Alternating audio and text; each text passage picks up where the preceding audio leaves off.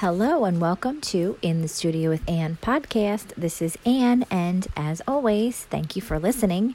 So, whether you are listening for the first time or you've come back for more, I'm glad you're here because today I want to do um, the chapter five in the five love languages of children, and we're going to talk today about the fourth love language, with, which is gifts. And as I'm reading through it myself again, this is the second time I've read this book, I'm going to be sharing some things with you as I go, and they're all good. But this specific one kind of touches home for me with a situation in my marriage, and now I'm revisiting it with my kids. Um, so for me, it was a very interesting, kind of complex chapter. So, it mentions that the giving and receiving of gifts can be a powerful expression of love, and the time that are given and often extended into later years, the most meaningful gifts become symbols of love, and those that truly convey love are part of a love language. Yet, for parents to truly speak love language number four, which is gifts, to a child, they must the child must feel that his parents genuinely care for this reason the other love languages must be given along with the gift. The child's emotional love tank needs to be kept filled in order for the gift to express a heartfelt love. This means that parents will use a combination of physical touch words of affirmation quality time and service to keep the love tank full. So that was interesting to me because it's saying how you have to use a combination of all of them. And it talks about a mother talking about her two daughters, Mallory, who's six, and Meredith, who's eight, and that oftentimes when they would go on trips away, they'd buy something for the girls, but that her daughter Meredith was always much more excited about the gifts than Mallory talking about them as soon as we got home. She jumps up and down in excitement as we take out the presents, and with oohs and ahs as she opens the gift, then she finds a special nook in her room for it, wants, to, wants us to see where she puts it. And then when her friends come over, she's always showing them her latest gift. But in contrast, while Mallory is polite and appreciates the gifts from her parents, she is more excited to learn about the trip. Mallory comes to us to hear every detail of our trip. She talks to us separately and then together and seems to drink up everything we tell her. But their other daughter, who prefers the gifts, has few questions to ask. So she's realizing that when they were going over this information that they were keeping in mind that now she doesn't feel hurt when Mallory doesn't get ex- as excited as Meredith because she realizes that that was because gifts were that one daughter's love language and it wasn't the other daughter's love language. Now I understand that our conversations meant more to Mallory what the gift means to Meredith. So both my husband and I are making an effort to give Mallory more e- more quality time after the trip and then they can focus on the gifts with the other daughter. Um, so that's very interesting to me because I think it reiterates the fact that not all our children are going to be the same. And that's a trap we kind of fall into as parents that we kind of want to treat them the same because it's easier in a way, but they're not. And so it becomes so much more complex, especially the more children that you have or especially if you have twins. I think this falls into a category that I've learned from a lot of parents that have twins that it's hard for them to differentiate. I remember having a really good friend who was an identical twin. And I don't even think this matters so much whether they're identical or not, but she had an identical twin sister and she shared a lot of stuff with me throughout our friendship in that time that made me understand sort of where she is now as an adult and when she went through her own therapy as an adult she realized that a lot of that tracked back to things from when she was a twin and that for a little while you know she didn't have her own identity. And so i think that it's hard especially though for those parents and her understanding for her mother that you know for so long you kind of just get them all the same things and they're just almost like one person because they came at the same time. So that can happen to us whether we have twins or whether we have just multiple children that are close in age or even if they're not, you just tend to I think I've fallen into this especially when I had Lucas that they're this they're you know, I'll just do what I did with Haley and it'll be fine. And it was the farthest thing from fine. This also resonates with me because this is something that my husband used to do to me all the time. He would love to give me gifts and surprises with the gift. And he was doing that more so because I think that is more something he likes and that's his maybe love language and that was his way of showing love. But to me, he was always very let down and never felt that I loved him or and I also never felt that I was loved because that's not my love language. So I was like this other daughter, and I was like, eh, okay, that's cool. And it just never really was like the response he wanted. Like, oh my gosh, I just got you this like amazing gift that he was so excited about, almost like fantasizing of how he would feel if he received it. And then he didn't get the same response. Because the other thing that my husband loves that I think maybe he would like more of, not sure, but he loves to surprise people. And especially me, but I hate surprises. So he would be so disappointed when he would surprise me with a gift. And then I would be responding to him like, uh, okay. I remember one in particular time was, I, I believe it was our fifth anniversary, and we did not get a honeymoon because we were young when we got married and we had to pay for our own wedding and it was just really a financially tight time and we just did not we bought a house instead and so we didn't have a honeymoon so 5 years into our marriage he put together this elaborate surprise gift for me and planned a trip to um, um, a sandals resort in St. Lucia.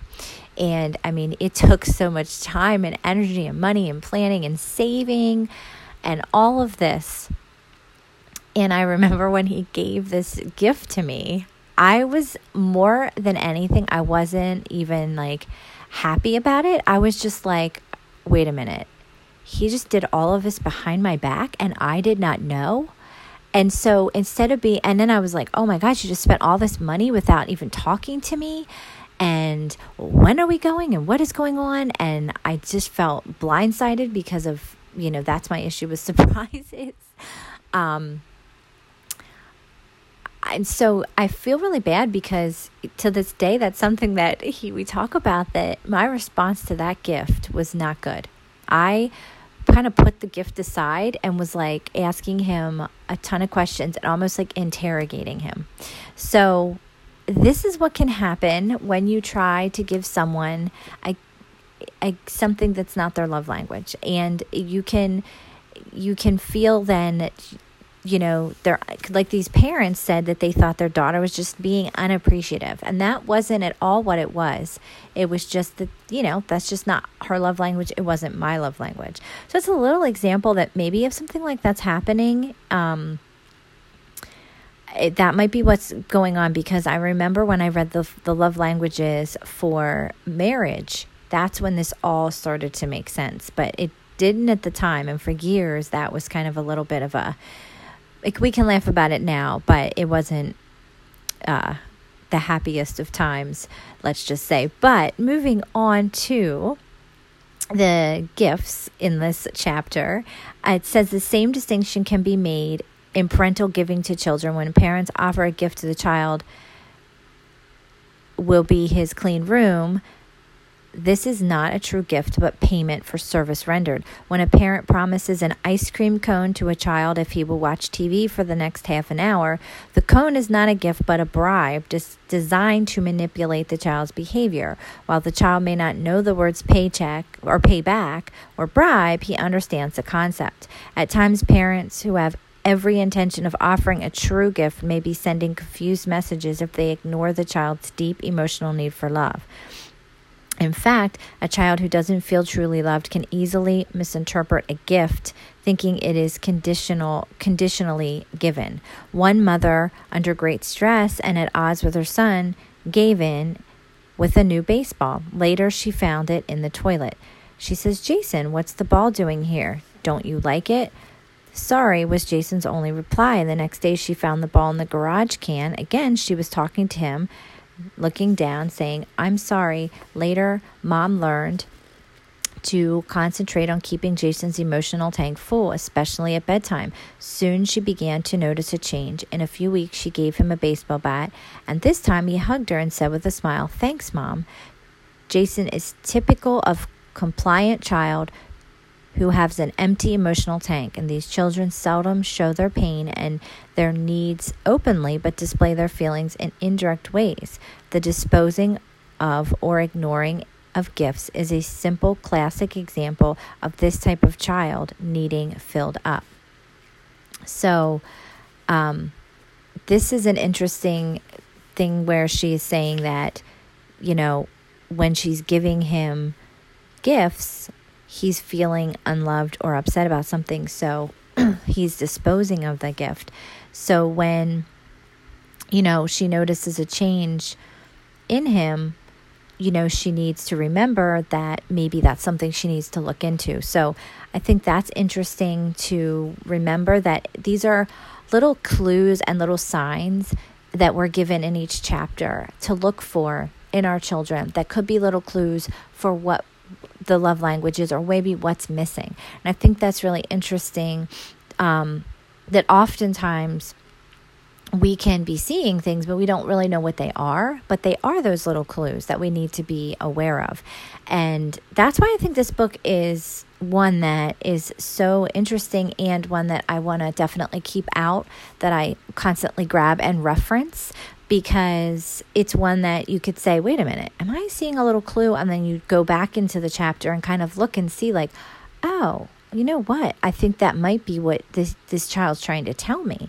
Um, it talks about making the most of giving. The grace of giving has little to do with the size and cost of the gift, it is everything to do with love. So maybe you remember a grandparent who told you about receiving an orange plus a necess- necessary item of clothing on one harsh Christmas due to depression. Today, we parents don't always think of necessities as gifts, but as items we must supply for our children, and yet we often give these items with loving hearts for a sincere benefit of our children. Let's celebrate such gifts. If we do not present gifts as expressions of love, children may learn to receive them as what is to be expected and not recognize the love behind the gift. Here's a suggestion to help a common gift become an expression of love. Take time to wrap up your new school clothes and then present them when the family is gathered around the dinner table. Unwrapping a present provides an emotional thrill for a child, and you can demonstrate that every gift, whether a necessity or a luxury, is an expression of your love. Such celebration of all gifts will teach your children how to respond to others who give them presents. As you give them with grace, you want them to respond with grace rather than gift whether the gift is large or small. One warning is buying your children toys as gifts. In a toy department, you need to be wise. The sheer volume of items available means that you must be very selective. The volume is compounded by television ads and the parade the latest toys before the eyes of children, thus creating desire that need not exist 60 seconds before and may be gone by the next day. But in the meantime, many children are sure they must have that toy they just saw on the screen. So do not let advertisers determine what you buy for your children. Examine toys closely, asking yourself questions such as What message does this toy communicate to my child? Is it a message with which I'm comfortable? What might my child learn from playing with this toy? Will its overall effect tend to be positive or negative? And how durable is the toy? What is its normal lifespan and does it have a limited apparel or will my child turn to it again and again? Is this a toy we can afford? Never buy a non essential toy if you can't avoid it. So, not every toy needs to be educational, but they all serve some positive purpose in the life of your child. So, beware of buying high tech computerized toys that may expose your child to a value far removed from those of your family. They will get enough of this on television from the neighbors and from the friends at school. So, when giving can be abused, it says be careful. It's often tempting to shower children with gifts as substitutes for other love languages. For many reasons, parents sometimes report to resort to presents rather than being truly present in their children's lives. For some who grew up in unhealthy families, a gift seems easier to give than emotional involvement. Others may not have the time, patience, or knowledge to know how to give their children what they genuinely need. They truly love their children but seem unaware of how to provide the emotional security and sense of worth that they need. So I think that's an important thing to remember. It says abusive gift giving can occur when a child is living with a custodial custodial parent following a separation or divorce, and the non custodial parent is often tempted, tempted to shower the child with gifts, perhaps from the pain of separation, of feelings of guilt over leaving the family, things like that. So, um, guidelines for giving as your child. As you give to your child you need to keep some guidelines in mind. Gifts should be genuine expressions of love. If they're payment for services rendered or bribery you should not call them gifts but should acknowledge them for what they are. This way the true gift selected for the benefit of your child and as an expression of love can be enjoyed for what they are, except for Christmas and birthdays. Many gifts should be chosen by both you and your children. This is particularly true as your child grows and has more opinions about their clothes, shoes, backpacks, etc. Your children also have desires about their non essential toys, and while you can't give them everything they want, you will want to consider their preferences. This involves discerning whether the desire is monetary momentarily or lasting, healthy or unhealthy, and whether the toy will be positive or negative effect. Whenever you can, it is wise to select a gift that a child truly wants. And remember that not all gifts come from a store. You may find a special gift as you walk down a winding road or even across a parking lot. Wildflowers, unusual stones, even driftwood can qualify as gifts when unwrapped and presented in a creative manner. Gifts can also be made out of household items. Young children have no concept of money, and whether a gift is made or purchased is a little consequence. So I think that this is a really good reminder of the difference between bribing your children because let's be honest, we all do that. As much as I don't like it, um, I do do it. Something to remember with that as well that I've noticed with my kids is if you are going to bribe them with something and say, if you do this, I'll give you this, follow through with that. Certain children um, will be very set off if you don't do that, and your word will mean nothing to them.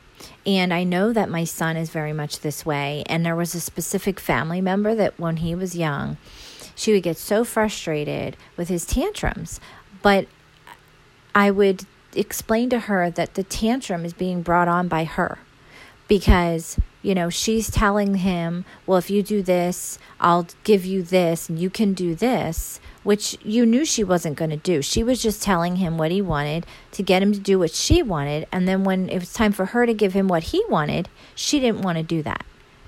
And this would set him off and i would say don't do that I remember there was one particular time when I was in the hospital having my one other child, and she was with the children, and he didn't want to leave the hospital because obviously his mom, he was very young, he was two. His mommy's in the hospital. He was throwing a little bit of a f- expression of feelings, I should say, not throwing a fit, expressing his feelings that he didn't want to leave. And she was like, Well, if you just come with me, I'll let you watch such and such on TV when we get home. And I knew she wasn't going to do that. And I said, Well, no, he really needs to go to bed. I don't really want him watching TV. And she's like, Oh, I know that. I'm not going to do that. I'm just telling him that so that he does what I want right now. And I said, Well, you can't do that because then when you get home with him, he's going to be really upset and he is not going to want to go to bed. So, what, even though it's harder for you now, you need to take the time to explain to him what is going to happen when he gets home and why he does need to leave and that we understand why he doesn't want to. But the thing is that's that wasn't her parenting philosophy and that wasn't what she knew and she wasn't willing to want to learn a new way. So it was a constant battle. But you need to understand that because it's very easy to fall into that. And and even I have this is how I discovered that from the very beginning was to say I think that when we tell him you know, we're going to do something, or for any of our kids, we can't be only thinking about what we want to get out of it. We need to think about if we promise something, we, we give that. So if we can't give them what we promise, then don't promise it at all. Um, so I think that that goes along with the bribery and knowing that you're letting that child know that is a bribe, that they get something for doing something, but that's not a gift. Um, and so it does say that when your child's primary love language is receiving gifts, most children respond positively to gifts, but for some, receiving gifts is their primary love language. So you might be inclined to think that this is so for all children, judging from the way they beg for things, that this is everybody's, every child's love language. But it's true that all children and adults want to have more and more, but those who language of is the love language of receiving gifts they will respond differently when they're given that gift. Child who primarily have the love language of receiving gifts will always make much of receiving a gift. They will want the present to be wrapped or at least given in a unique and creative way. This is all part of the love expression. They will look at the paper, they'll maybe talk about the bow. Often they will ooh and ah, and they'll often open the gift. It will seem like a really big deal. They are feeling very special as they open the present and they want their undivided your undivided attention as they do so. So remember for them that this love's loudest voice. They see the gift as an extension of you and your love, and they want to share this moment with you. Once they've opened the gift, they will hug you and thank you profusely. So, I am thinking as I read this of my daughter, my oldest daughter, because she does this. She kind of obsesses about wrapping things up and you know the paper and way it looks and definitely the surprises and like for her birthday you know she would talk about the gifts a week or so before and just like i wonder what i'm gonna get i wonder how it's gonna be wrapped and saying how you know even her cake is an is a gift you know like it's just all about her cake and you know, saying she wants it to be a surprise and, oh, I'll tell you like what I like, but then I want you to surprise me.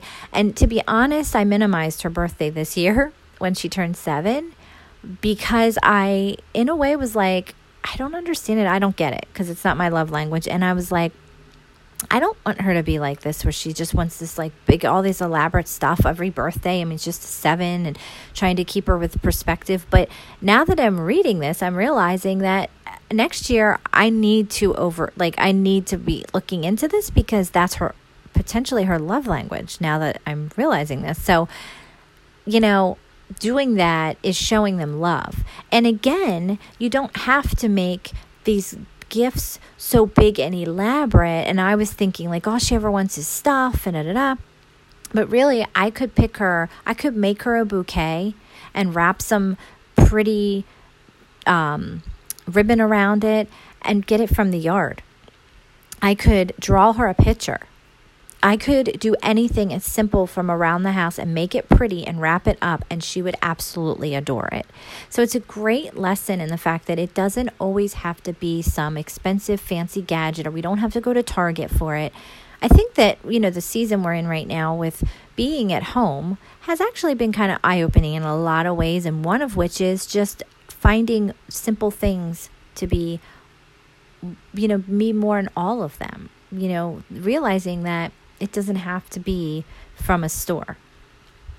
So at the end here, I want to just close with if your child's love language is gifts and a, uh, just talk about a few highlighted things that they have. They have many bullet points that you'll want to look at in the, the back of the chapter, but the first couple are keep a small collection of inexpensive gifts packed away for your child, then give them one at a time as you sense there is a need. Select presents that fit the interests of your child. Carry snacks or small candies you can give out as a treat when away from home. Make a meal you know know your child likes, go to a special restaurant or make their favorite dessert.